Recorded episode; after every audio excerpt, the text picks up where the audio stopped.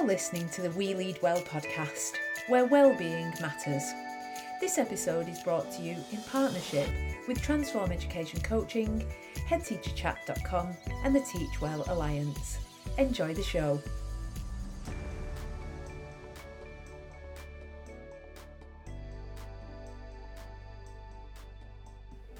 Hello there, and welcome to another episode of the We Lead Well podcast. I am Vicki Maguire, an education and leadership coach. I work with school leaders to support them to improve their own well-being and that of all their staff. And I also run group coaching programs for women leaders. And I have created the Women Lead Well Coaching Network. Both are to provide a supportive network for female school leaders. And they help them to build their confidence, build their self belief, learn how to take better care of themselves because as women often we spend all of our time caring for other people and don't spend enough time caring for ourselves. So, the group coaching programs and the network help female leaders to learn to understand themselves better so that they're able to achieve their goals and become great leaders.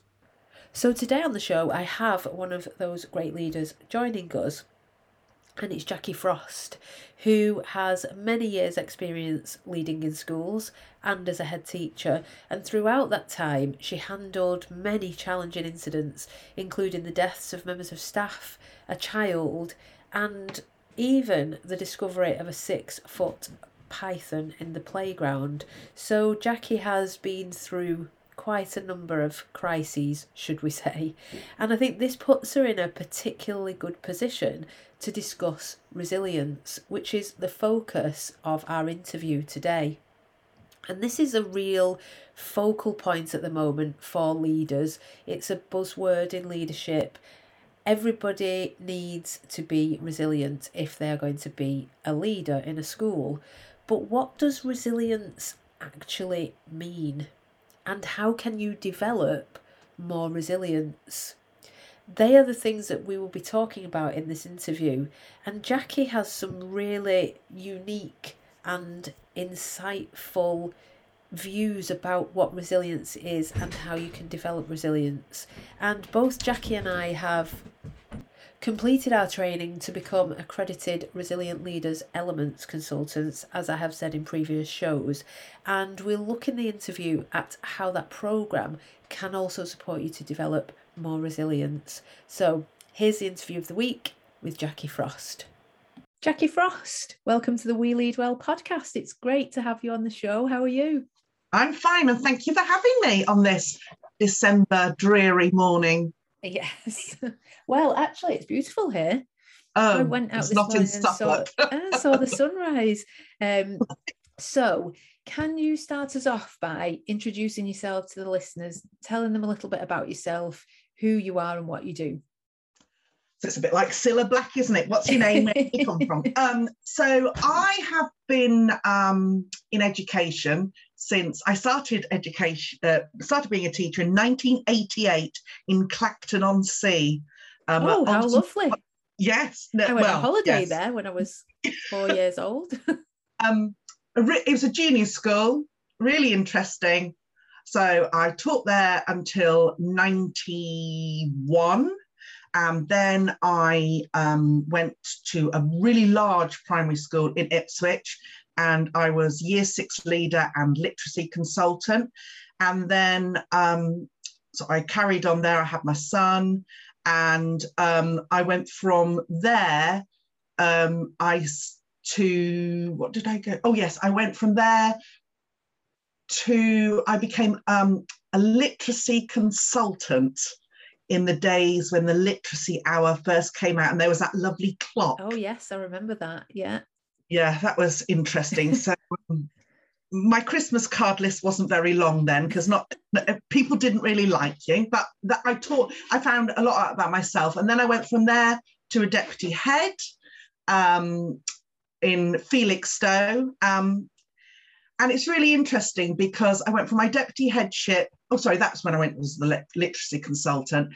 Um, after that, and then I went. I got my first headship in a really small village school where I had um, reception year one, year two, I taught them. Oh wow, then I as the had a- head.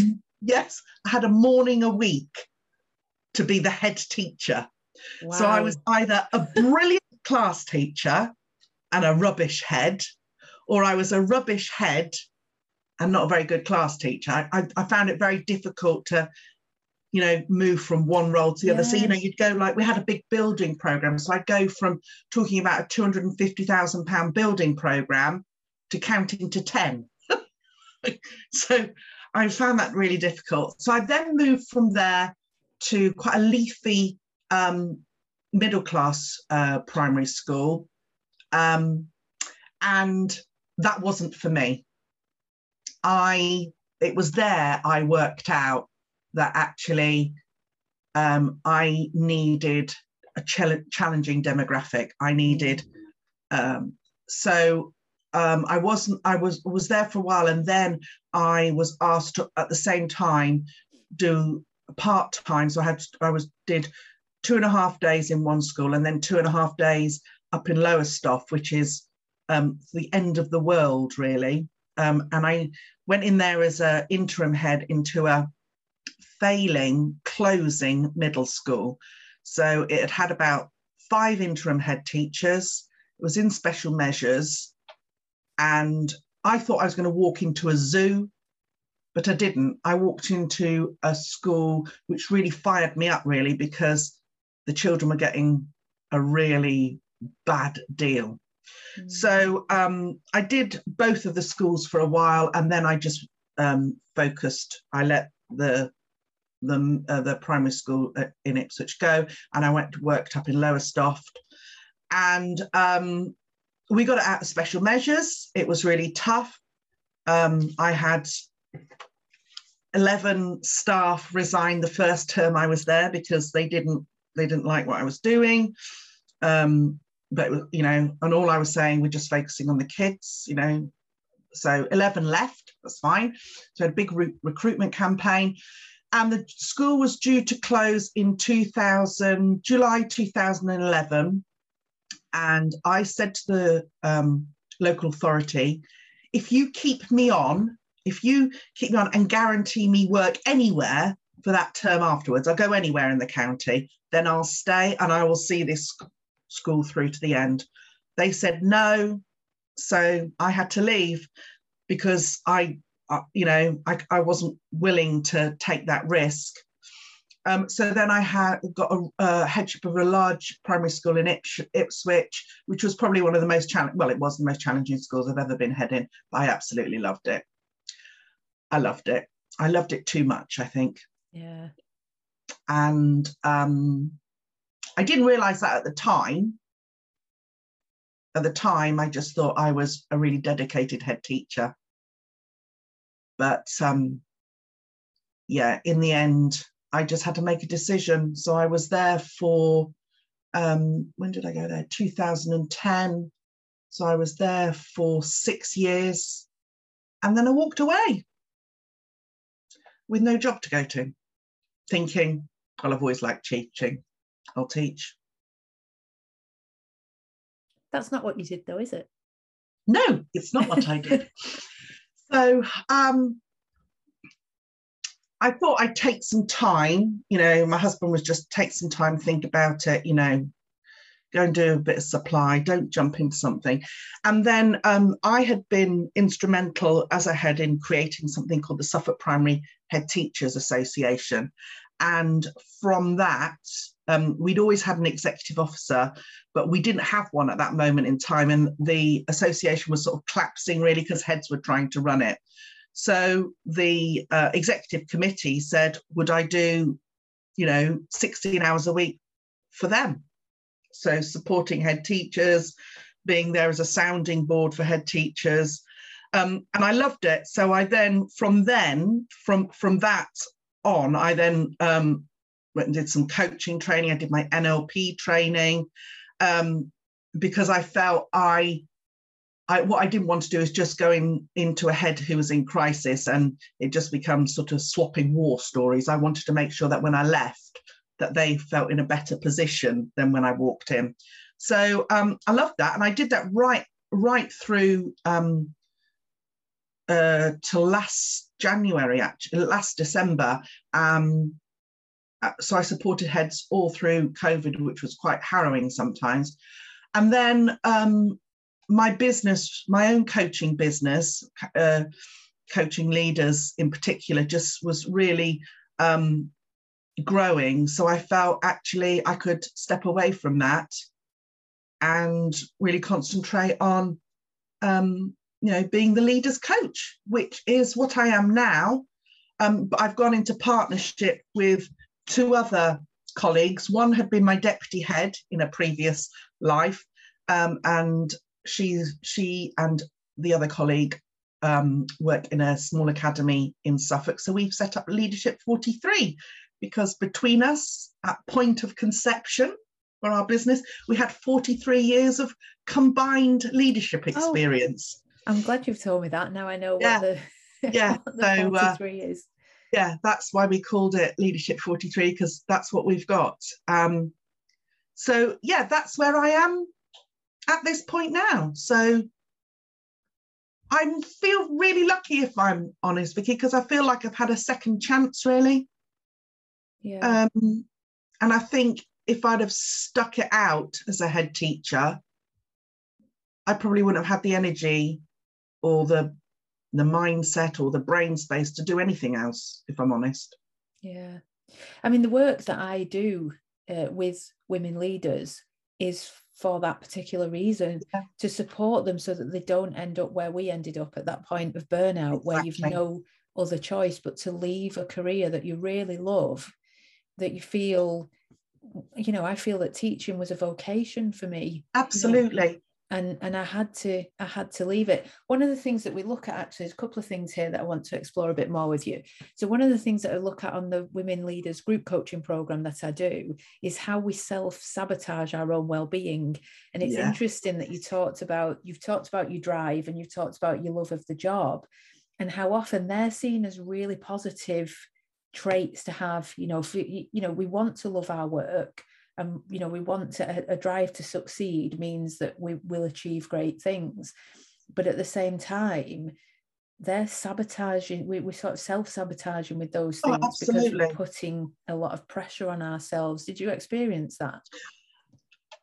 Uh, on reflection i did. If i look back when i was in the moment um, I'd say I was just being really resilient. I was being really strong. I was, you know, um, leading from the front. All those, you know, classic things. But but when I think back, if I think back to 2012, I remember it was no, it was the November, it was the October half term, and I'd done a walking holiday with a friend, and I'd gone back into work, and um, I started sneezing sounds ridiculous. Anyway, I got a cold, but you know, it was a cold, so I plowed on. Anyway, this cold just well, it it just got worse and worse and worse and worse. And I got pleurisy, I got things like this. And I, but you know, I I would have a few days off, then I'd go back in. Anyway, it got to March the following year. And I remember being at work and thinking and stopping and thinking, actually, I really don't feel very well. This, I feel dreadful. So my husband, I couldn't even drive. My husband came to collect me. He took me straight to the doctors and he said, I'm coming in with you. And that's always like, oh. And I'd had loads of tests. I'd had so many antibiotics and goodness knows what else. And the doctor said, I'm going to test you for leukemia. And I was just like, that, yeah, I didn't have leukemia, but I had um, an immune problem. And she signed me off work for six weeks. And I, it was, yeah. And I do believe that actually, if I had in November, if I had taken taken more care of myself, I I don't think I would have got that ill because I was it was dreadful. It's really interesting what you say there, isn't it? Because that's your body actually saying, I can't do this anymore. People will say, I've got this is happening, or I've got this or that. And it's like, well, what's your body trying to tell you then?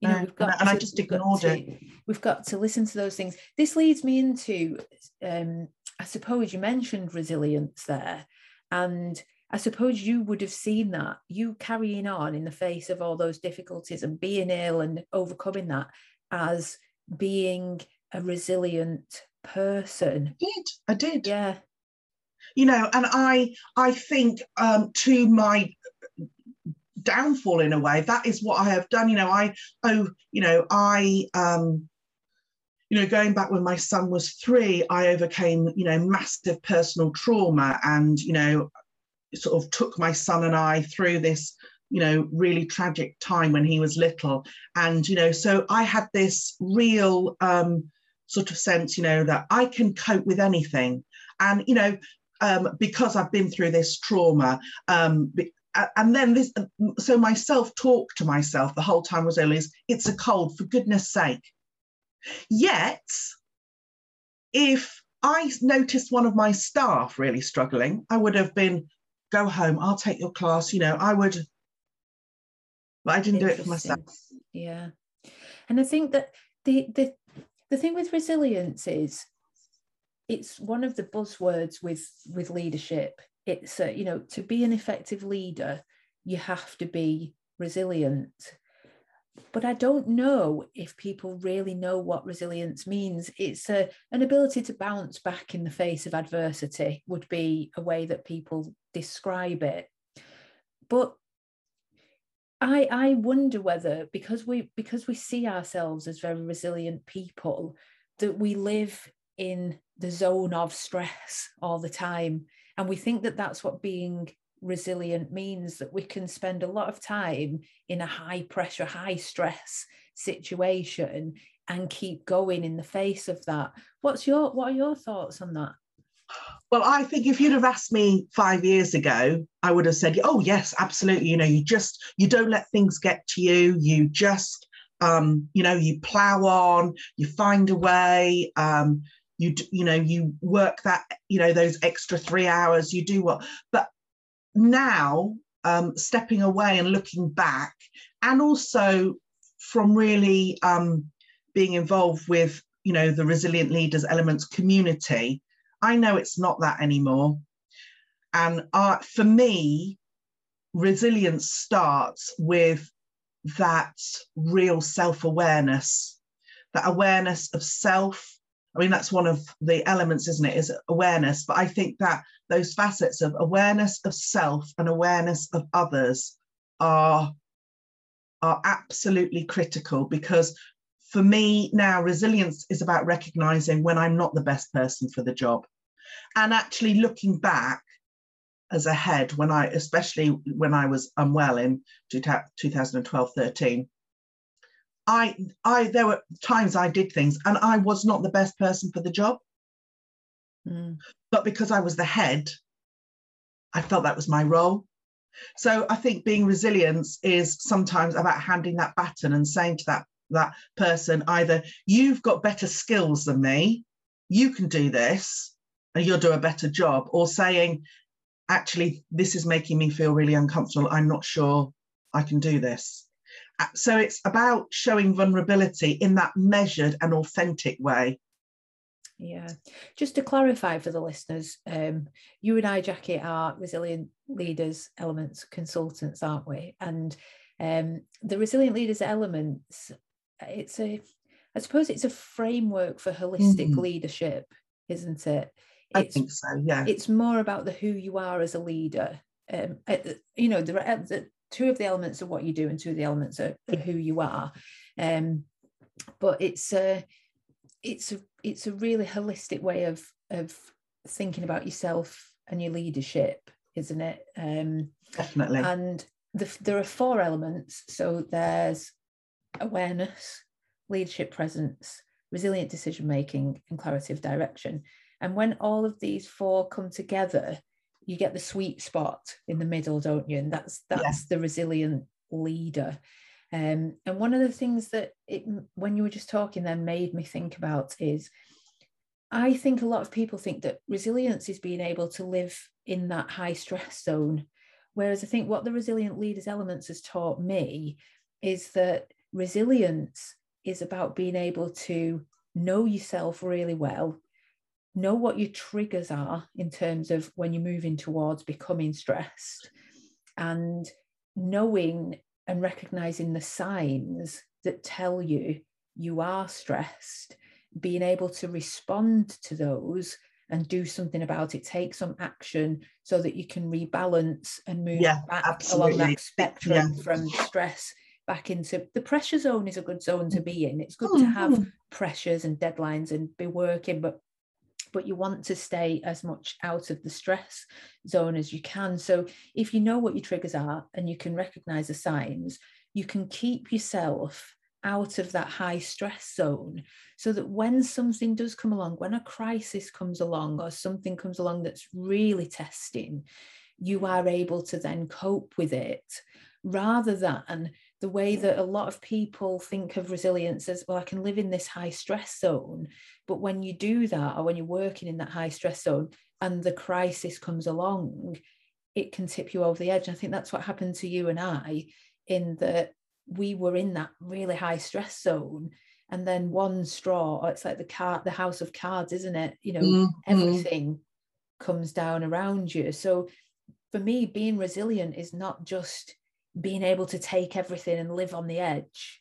It's more about understanding yourself and making sure that you are in a position so that if that crisis comes along, you can cope with it. And I think at the minute we're in we're in a really uh, challenging time because so many heads have lived in that stress zone and now all that stress is building we're we're reaching crisis point with the covid crisis because it's been going on for so long and now we've got the omicron that, that my concern is that a lot of school leaders are going to be tipping over the edge And I would say my experience, this certainly over the last couple of months is a lot are.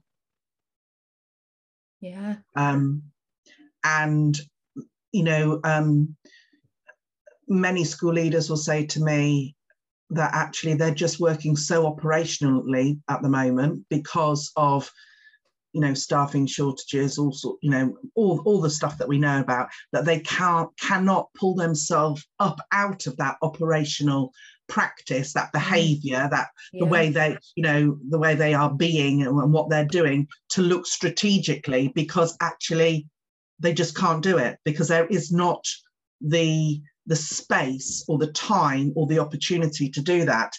And you know you can only i i think you can only work at that level for you know you, well no you can't work at that level indefinitely. No.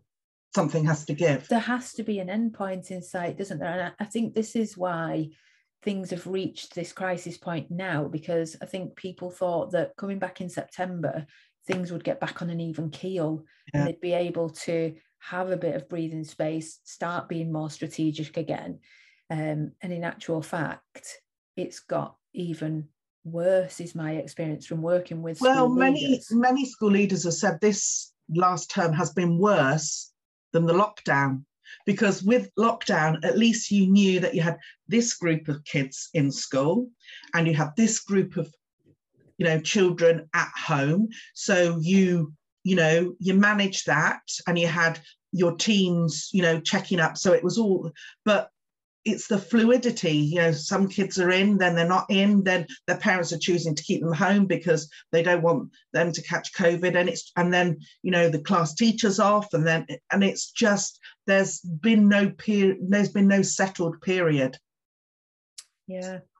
I was talking to one head the other day, and she said into day 59 of the term, she had had 58 days of absence. You know, so they'd never had the whole team in on any one given day. Wow. I mean, we can't go back in time, can we? This is one of the things that we learn on the Resilient Leaders Elements program, isn't it? That if you can force not foresee things, but if you can prepare for, for a crisis, Yes, Then- absolutely. you know, you can be resilient in that crisis. And this was something that it it had been it had been foreseen by people that there was but it had been completely buried and ignored. So schools were like from the moment, I suppose not quite from the moment, but about three weeks before we thought, mm, looks like schools might be closed down. Yeah. We yeah. need to put a plan in place. We very, very quickly had to think about how we were going to deliver learning to the children, what we do about it then trying to train staff very quickly on teams or you know remote learning. And from then it's just been relentless hasn't it? Because mm, mm. we didn't have any contingency planning in place for what might happen if schools were ever to to close. No it, yeah and that that's exactly true. Um and it just it just carries on it's just carrying on um which I think most school leaders thought, you know, that, that, there was no none of the none of the ones that I work with naive and thinking, you know, oh, it's all going to be, you know, back to normal as such. They, you know, they accepted that there's, you know, for some time to come, there's going to be restrictions, risk assessments, constraints, all of those types of things. But I, I don't think, well, from the, the leaders I'm working with, I, I don't think they really appreciated the toll it might take on them and how they were feeling. When you're working with head teachers now, how do you go about supporting them through this? Well, that's about um, you know, like you was you were saying, um, taking them to through coaching allowing them to explore their worst case scenario you know so and look and for them exploring all the possible options um, and sometimes an option is to do nothing mm. um, but allowing them to sort of um, express their biggest fears in that confidential space and explore, you know, the options around, okay, so, you know, what else could you do? Before I find out more about how you can explore your options, I'd like to tell you a little bit about our partner, Head Teacher Chat. Head Teacher Chat discusses lots of topics, from how to support pupils with learning, how to support parents, and the many issues that come with leading a school. The aim of Head Teacher Chat is to support head teachers and school leaders who are in a challenging and often lonely role. They do this by offering lots of information for schools to tap into. For example, they have lots of fantastic education companies on their database for leaders to discover, as well as leadership templates to download. They've written product reviews for leaders who are looking for products for their school. And this year, they've even launched the very first School Leader Planner, especially designed to help leaders to be productive and organised. If you'd like to hear more about Head Teacher Chat, you can find them on their website at www.headteacherchat.com. Head Teacher Chat. It's what head teachers are talking about. Now let's get back to the interview.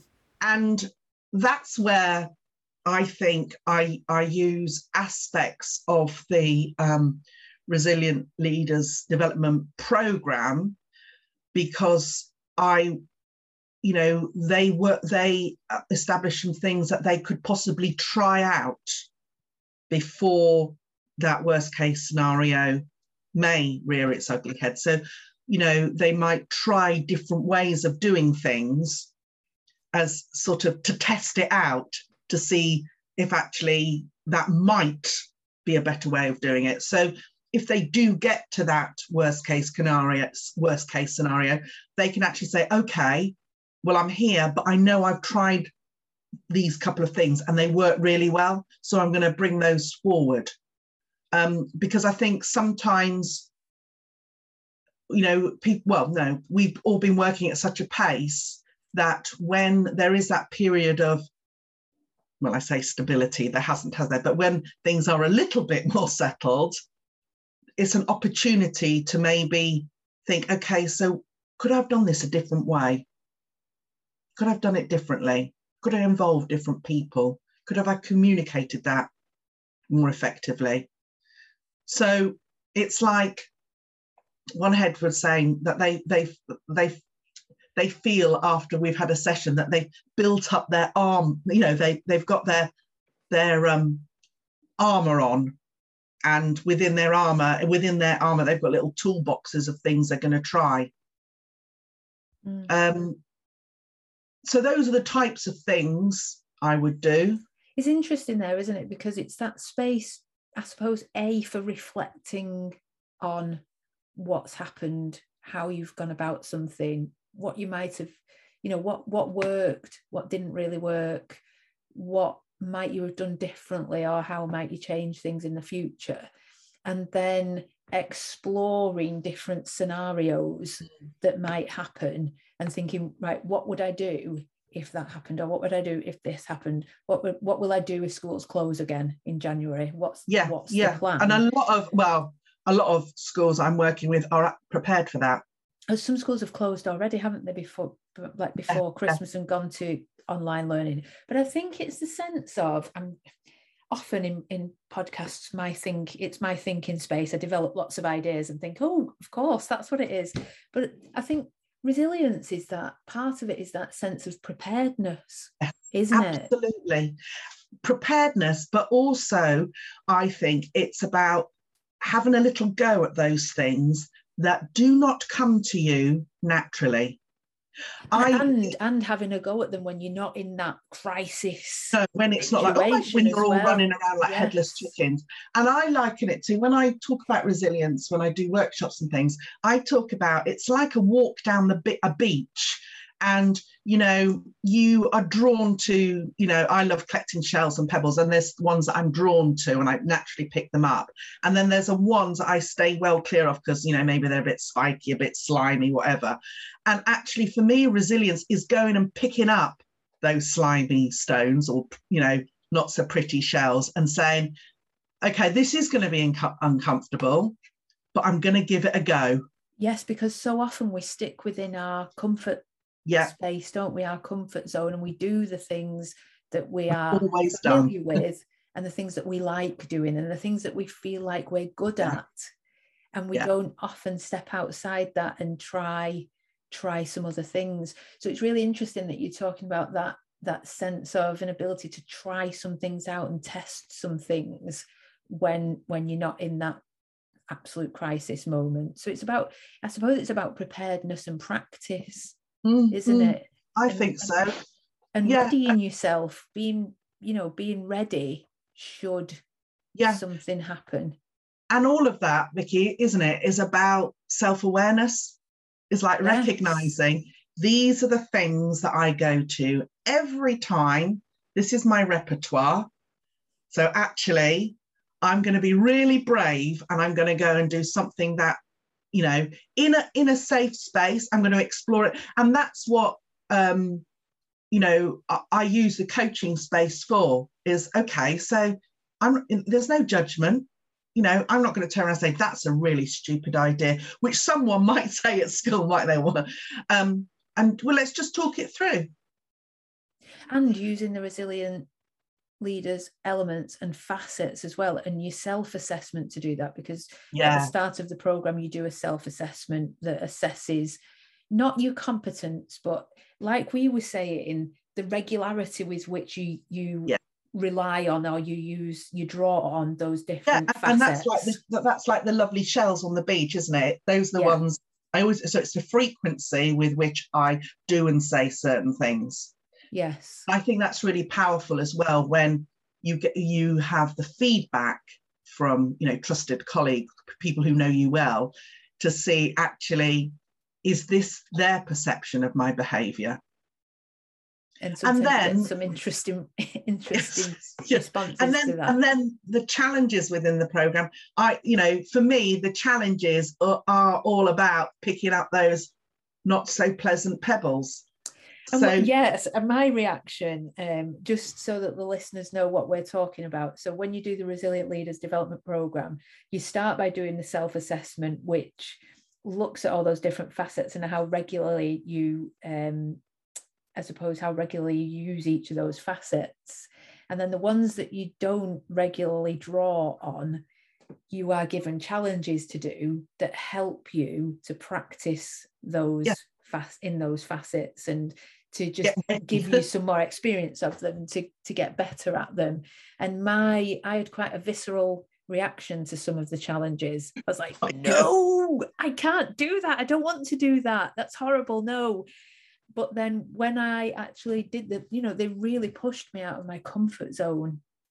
And that's what i thought was yeah. the, like how powerful doing that self-assessment was is that it just seemed to it got me you know it, it uh, understood it, me. it is then... quite amazing that isn't it? And when you read those challenges you think that is just that is so not me. So it's really pushing me. And i had a client once who had thought that i had written all the challenges for her. She really? Said, yeah she yeah. said because they're just they are really what i don't do. I know they're i need so to have intuitive aren't yes, they? yes. And she was like i was like no i'm not that clever um, but very interesting but i and i think that it's uh, you know if you look at those challenges as as really like little steps towards your goal um, that's how I often use them with my clients. Is you know, so you know, okay, you you're this cha- you're pushing back against this challenge. Why is it? But actually, how could that move you closer to your goal, or how could that prepare you for any eventuality or a difference, you know, or worst case scenario? And that that's the key, isn't it? It's that it's the work that you do that is the resilience, like the building of your resilience, so that when you see, I sort of think now, mm, is resilience being able to bounce back from something, or is it actually being able to cope with it in the first place and not having to bounce back from it because you can because you can cope with it effectively i I yeah, I mean, I think it's it's all open to interpretation, isn't it? But for me, it's about um, n- not allowing those difficult times in your life, in your profession, you know, in your everyday work, to define who you are. Really, it's about um, you know, for me, it's more like a loop thing. so I think from every challenge, every difficult thing that happens in your life, you learn something.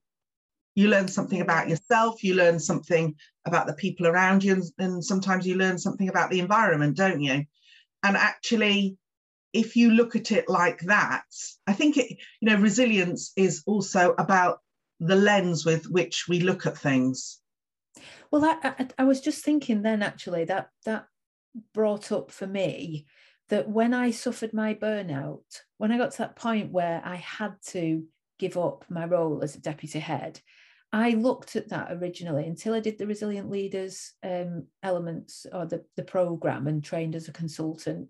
I looked at that and thought, well, I'm not as resi- I'm not as resilient as I thought I was because I couldn't cope with that, and I had to I had to quit, and I had to do something different. So that showed like that was evidence that I wasn't resilient when I did the resilient leaders elements, I thought, mm, actually, that shows that I am resilient mm-hmm. because I, I did quit because I had to do that for myself. And I came back from that, like that sort of adversity.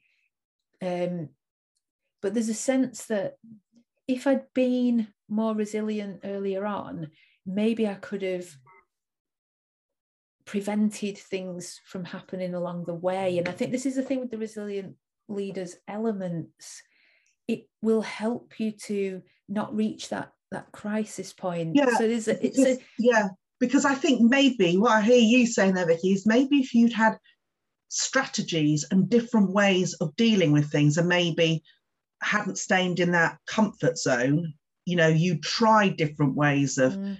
communicating with whoever or or discussing whatever if you tried different ways you might not have got to that stage where you thought oh you know yeah. and I, I agree with you i mean looking back you know i feel if i you know if first sort of i'd had a you know a, a, trusted coach or a mentor or somewhere like somewhere a space where i could have gone just to explore certain things um, I think that would have helped. I also think I, if having a framework where actually my awareness had been raised about all the beha- the things I did as distractions and avoidance. You know, we spoke earlier about you know going down to the nursery because I just couldn't face doing Yeah. the governor's There's a sense of sticking your head in the sand, isn't there? Yeah. And and I think we were talking. I don't know if we've mentioned it during the interview, but we were definitely talking uh, before the interview about the fact that we're quite high functioning, that we can function in that zone that we were talking about of of high stress, and think that that's okay. But ignoring when you're in that zone, you're ignoring the signs that are there for you to see, and you need to there's a lot there's a lot around self-awareness isn't there? And Yeah. being aware of of yourself. But i think a lot of that work is hmm, what are you like as a person? How do you come across to other people? You know and it's not about that is it it's being aware of yourself and your own as yes being aware Yeah. of your your behaviors um and what they're telling you about yourself and your emotional state and being aware of yeah. your emotions and being aware of the the physical signs sometimes as well that that let you know like you were ill i i get this horrible uh, feeling of a lump in my throat like i've got a boiled sweet lodged in my throat um, I ended up at, um, at a walk-in centre one weekend because it actually felt like it had grown to the size of an orange. Um, and it took a while for the doctor to say that's a manifestation of stress. You know, and, and then I went for CBT after that and um, Mhm. found that really valuable. But your body's trying to tell you things, and you have to become aware of aware of that so that you can move yourself back along that spectrum and rebalance yourself so that you can move forward and and be more Mm. ready and like you're saying the preparedness and the practice sits And- and I- alongside the and I self think the awareness of self Yeah, absolutely. And I think it wasn't until I did the, um, you became a resilient leaders element consultant that I realized that within that element of leadership presence, you've got um, the authentic, you've got the serving, and then you've got the um, intentional. And actually, I hid behind that serving facet. I, that's what I did. I served my community, my staff, the pupils in the school. I did all that brilliantly to the detriment of myself and probably my family, actually. what, and I think that I think it is very easy when you are feeling, um, you know, uh, when you you when you are in that high level of stress to actually hide behind that. Well, I'm I'm making sure everybody else is okay, so that that's fine then. if you could go back i mean it's amazing that you do what you do now and you you know you're doing such a great job working with leaders. Um so you probably go back and say you know i wouldn't change anything. But what would you do differently based on what you know now? Um, if I went, what I would do is I would um, operate a better distributed leadership sort of style and use the strengths of my my senior leadership team. It was a big school. I had a big senior leadership team. I would um, use those strengths more. it's interesting it's interesting that one sorry to interrupt you No, no, no, no, no. but i think a lot of leaders like us think that they need to take everything on themselves and don't that's they what I did. Ridiculous. yeah And so I actually, think that's to the yeah. detriment of your team as well. A lot of the time, isn't it? you think you're you think you're Yeah. um saving people you think you are helping people by not feel you know not by asking them to do something else when in actual fact i know one of my assistant heads could probably have done something in half the time it took me Yeah, but because she was a class teacher and you know only had you know one non-contact uh, day a week i just i never asked her to do certain things i would definitely do that i would definitely um work away from the school environment more frequently. Right. Now that's an interesting one, isn't it? Because a lot of people go, you can't do that. As a head teacher, you you, you can't Yeah. not work in the school. You've got to be in the school. You've got to you've got to I be mean, there. I did do it, present. but I was racked with guilt. Racked with guilt, but I've got, had a, a brilliant deputy head. Um, I had, you know, we had a big pastoral team there. Um, you know, in a, they- in a way when you when you this is not an insult to you jacqui of course but when you do that is that your ego is that you course. thinking you're like you're more important than you are not you specifically no, but no, is but I that one think thinking one that- is more important than one is because that. Um, that it's almost that sense that the school can't possibly run without me yeah, it did- it did because it ran for seven weeks perfectly well without me. But I think it's that also that um, I think it's your ego. I think it's that oh, you know, I need to be there. I need to be seen. I think that's a, a an important one for a head teacher. That visibility thing. But the But- leadership presence element tells us that as a leader, if you are effective at creating leadership presence, you don't actually have to be there Exactly. for your presence to be felt because your presence is felt in all of the systems and processes that you've set up, in the way you've developed your leaders. and and I trusted my deputy head i- you know implicitly. I you know um but i think it- yeah and i just think it's that you know I, yeah it, it it comes from within. It's not an external thing And it, it- it's interesting because I was thinking, you know, I didn't want to be a head teacher because I thought, wow, as a deputy, I'm so busy and and so stressed that as a head, having to, you know, do the governor's report, do the um, stand up on open evening and do the talk to parents and be the meter and greeter at parents' evenings and do all those things. And actually, I, I was thinking the other day, maybe I wouldn't have had to do those things. Maybe I could have got the deputy head to do the speech at open evening because I would actually have liked that if the head had said to me, on open evening, how would you feel about doing the, the speech to mm-hmm. parents? It would be good experience, it'd be good practice, you know, if you would take headship on. And I thought I, I would have liked that. I would have, I would have mm-hmm. gained from that.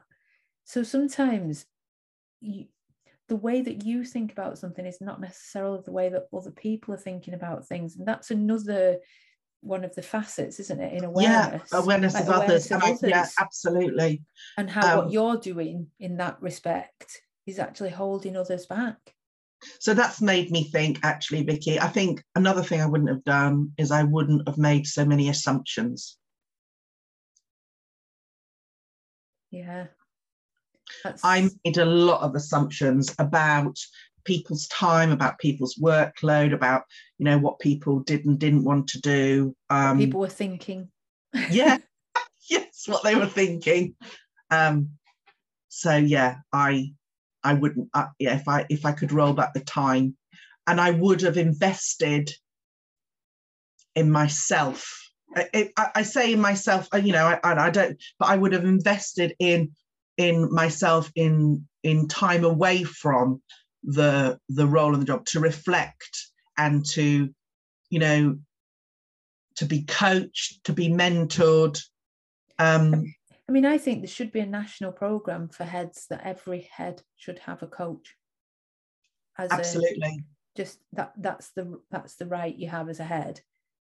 Not even right, it's a responsibility actually to have a coach. And, and actually, I think, I mean, I'm working with um, Roman Catholic MAT at the moment up in um, Derbyshire, and I did some work for them last year. I ran, um, so it was for 33 leaders, so school leaders and also their, their, um, their central team.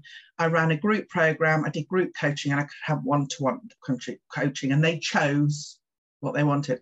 This year, they have like block booked um, coaching, I think it's 60 coaching sessions, and their school leaders just book in. And if the school leaders that, that say the head recognizes that there's someone else in the school that needs it, they gift it to them. And how forward thinking is that? It's great, isn't it? Absolutely great. And it's like you say, in terms of resilience, coaching really helps you with improving your resilience because it helps you to go through those scenarios and to explore what might happen. Like I suppose you've got your known knowns, your unknown knowns, your known unknowns, and your unknown unknowns. no, no, no, no. But no, it, but it, but it helps yeah, you yeah, to, absolutely. to to look at those things and create that feeling of, you know, you can reflect on what you've done, and then you can be prepared for whatever might come your way. But also that sense of staying centered and staying grounded and being able to identify and work through with a coach what your triggers are how how you recognize those behaviors and then coming up with some actions that you can take Mm. to get yourself back rebalanced again whether that's an afternoon working from home or whether it's going having a round of golf or whether it's going to the cinema with your family whatever it is that helps you to mm. rebalance and just recenter yourself Yeah, is the key isn't it to developing that Yeah, ability to be resilient. And I think there's that whole whole issue, not issue, but there's that whole agreement around confidentiality in coaching. So even though you might, an organisation might say, okay, we want you to do this with our leaders, you know, everybody needs to know it's confidential yeah because otherwise there's no point. but then as well in that space you know that you can be totally honest and open Yeah. and that's really important as well isn't it Absolutely. And yeah, uh, so I definitely, if I roll back the time, I would definitely have found a way to create something like that for myself and probably my other my other senior leaders as well. you know when you said you wouldn't make assumption you wouldn't make as many assumptions what would you do instead I think I'd ask people. yeah So I'm wondering if, you know, you'd like to do X, Y, and Z. I also like the phrase, you know, I've noticed, you know, um, I think I would have been rather than, you know, like you say, assu- making assumptions about what they're thinking. I would have asked, I would ask people more. because it's amazing isn't it how many assumptions are being made on a daily basis in a school And if I'm really honest, Vicki, I think I probably would have listened more carefully. Yeah, it's interesting that, isn't it? Because I, I, you know, in a lot, in a lot of the coaching sessions that I do, leaders talk about, you know, being open and honest and wanting people to be able to come to them and sh- and and they'll say, you know, my, my door's always open. People can come and they can come and talk to me and they can come and share things. And I think, a can they? Because it's hard to speak truth to power, isn't it? Yeah. So you have to think as a leader about how you encourage a safe space in which people really do feel like they can come and be honest with you. And as a leader, are you role modeling that? Are Exactly. you are you Yeah. are you going out there and being honest with your staff? Are you giving them the honest feedback that they need? Because you might want them to come to you and say, "Mm, we didn't like this. We felt like when you implemented that, it had this effect on us, and we we struggled with that or whatever. You want people to be able to come and say that to you. But the flip side of that is, have you been to someone and said, when you do this, it has this impact. So and and get and have you been and given them honest feedback? Because it you can't expect people to come do something for you that you're not doing for exactly them. exactly absolutely. And i think you know you have to model as a leader how you would like others to be in your team.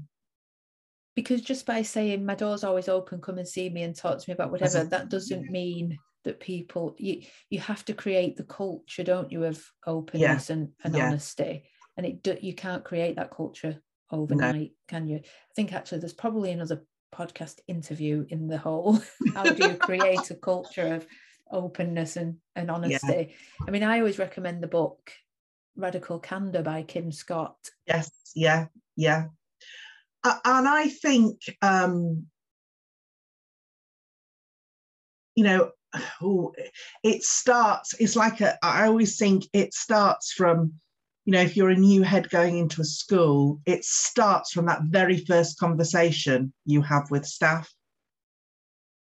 And um you know i you know sometimes in staff meetings uh, you know someone i would if you know because rather than people say oh yeah yeah that's all great and you're thinking i know you're not thinking it's great because I know there's some of you who think this is rubbish, is actually saying to someone, no, is it okay if we share the conversation we had yesterday? Because I know that you had reservations about that, this, and and not and doing that in a really genuine way.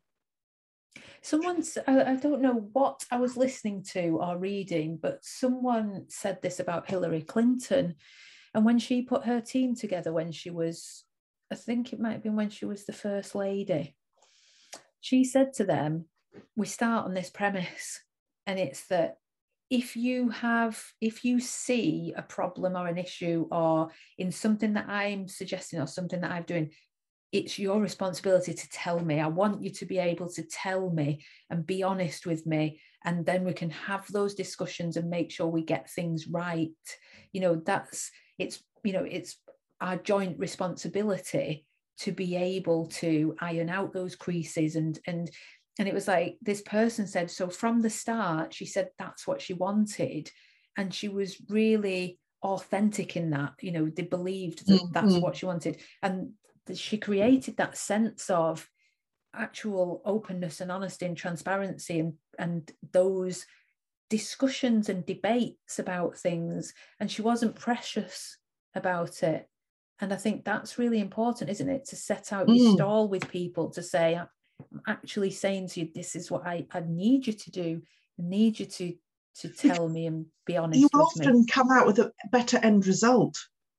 Exactly. If if people can I mean, if you say that, you have to be prepared to listen to the the criticism as well, don't you? Because it's no good yeah, saying, yeah, no, be no, honest no, with me. If when people start saying this might not work or that might not work, you go, yeah, and get in a huff about it. You've got yeah, to, absolutely. You've got to be able to, to And that's it. why I think when I say I would have listened more carefully, I think because in a school you tend to every you know, this everything feels so rushed sometimes. Yeah there never seems to be enough time to really listen properly and carefully to what people are saying. You know, staff meetings are tagged on the end of the day where everyone's exhausted and the teachers are already thinking about their next, you know, thinking I need to get back to my class because I've got to mark my books, I've got to plan for tomorrow and I've got to get X, Y, and Z ready. So no one's, you know, so people struggle to be really present. Yeah, we need to think about how we can slow things down a bit, don't we? Yeah yeah. That's that's not easy. Jacqui it's been an absolute pleasure to talk to you. I could talk i, I say this to all my guests so I'm just i could chat all day. Um, but i think we've had a really really great exploration of what resilience is. I think yeah, people who've yeah. listened will go away and think oh, i think i've got a better idea of of what resilience and, is and I another image I use is which I find really really helpful when I'm talking to people about resilience is I talk about it being like a window. And some days your window of resilience is wide open and you can take on anything that the world throws at you. And you're just like yep I can do that I can do that. And then some days it's firmly shut. And it's about and, and actually the smallest thing can send you into an absolute you know, dizzy spin.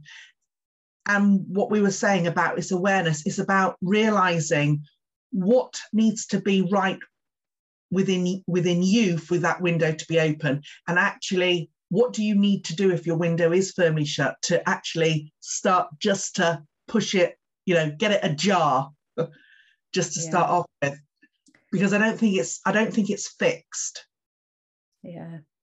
Um, I think that's a really a really good analogy to to finish on. If people want to find out how they can get in touch with you and um, potentially, yeah, I'm on LinkedIn um, as Jacqui Frost, the Leaders Coach. I'm and it's Jackie Facebook. a J A C Q U I, isn't it? Certainly is. Yes, yeah. my mum wouldn't let me use a K I. um, even though she calls me Jack, very funny. Um, and yes, I'm on um, LinkedIn and I'm on Facebook. Brilliant. So you, people can find you quite easily. Is there a can, website for can. Leadership 43 as well? Yes, Leadership 43. We have it. It's just Leadership 43. Great. Now I'll yeah. I will put all that in the show notes. Thank you so Brilliant. much. Brilliant. Well, thank you very much for inviting me, Vicki. It's been lovely to chat. It's been great. Thank you. What a great interview with Jacqui. I, I think she's so wise and reflective when she's talking about leadership and Oh, how she could have been more resilient, but what, what resilience is and what she's learned from all of her years as a leader in school and as a head teacher. And I think some of the things that I'm taking from that conversation, which was a, a very useful conversation for me as well, in terms of having that opportunity to talk about what resilience is and what it means as a leader. First of all, is reflecting on things that have happened in the past and thinking about how you dealt with those things and thinking about how you would deal with them again should things like that arise in the future. And that's part of then developing that preparedness for crises, for things that might happen, so that you're ready for them. And the opportunity to practice what your response would be is really important in terms of developing your ability to be resilient should one of those crises occur. Using the strength of your team as well, so it's not just you who is responsible if something challenging happens. You can rely on your team to be resilient alongside you and to deal with whatever comes up or as challenges come your way.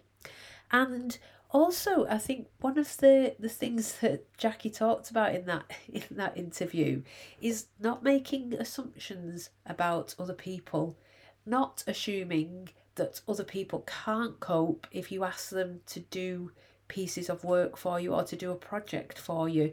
Because we spend a lot of time as leaders serving others. And i think jacqui actually really explored this in terms of how she behaved as a leader. And we're people pleasers a lot of the time, and we want to look after our team, we want to serve them. But sometimes in doing that, we don't serve ourselves, and we can become very stressed as a result of that. And then, when we're living in that high stress zone, it becomes difficult to be resilient in a crisis.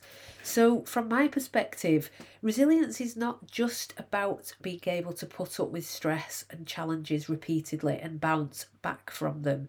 And that's the that's the current wisdom and thinking in terms of what resilience is. I think there is an element of that, absolutely. But it's also about understanding yourself. Being resilient or to be resilient you have to understand yourself and you have to be able to regulate yourself to prevent yourself from becoming too stressed. So you need to recognize your triggers and your behaviors when you are becoming stressed and the signs that your body is giving you. And then you need to take the time and be responsible for rebalancing yourself bringing yourself back down that spectrum continuum from pressure to stress. And I'm not saying that pressure is not good for us because pressure is, but when it becomes stress, it can become unmanageable. And too much stress is never a good thing. So if you can rebalance yourself, if you know what you can do to take care of yourself the things that bring that balance back and help ground yourself, you can take action and you can keep yourself further down the spectrum. Otherwise, you end up living on the edge of a precipice. You end up living in a very high state of stress. And no matter how resilient you think you are, And I have personal experience of this, and Jacqui described her own personal experience of this as well. So, no matter how resilient you think you are, it might be the crisis that comes along when you're in that state, might be the thing that pushes you over the edge, that causes the burnout. So, what I'm saying is look after yourself, lead well, lead from a position of wellness of body and of mind, and be able to know yourself so that you can recognize when you are moving from pressure to stress and put things in place to help you move back along that continuum. That's all we've got time for today. Uh, I would like to thank you once again for listening. If you are interested in joining the group coaching program, or if you would like to join the Women Lead Well coaching network, we've got our next group monthly coaching call early January, which I'm really excited about because we've got a guest speaker, Helen Baker, coming to join us. If you would like to join either of those groups or programs, please don't hesitate to email me, vicki at weleadwell.co.uk, and we can arrange to have a conversation to see if it is something that would benefit you. All the best for the new year, everyone. If you are out celebrating at this moment in time, that is entirely possible and hasn't yet been ruled out. Be safe, but enjoy yourself and have a great new year. Take care of yourself, take care of your staff, and lead well.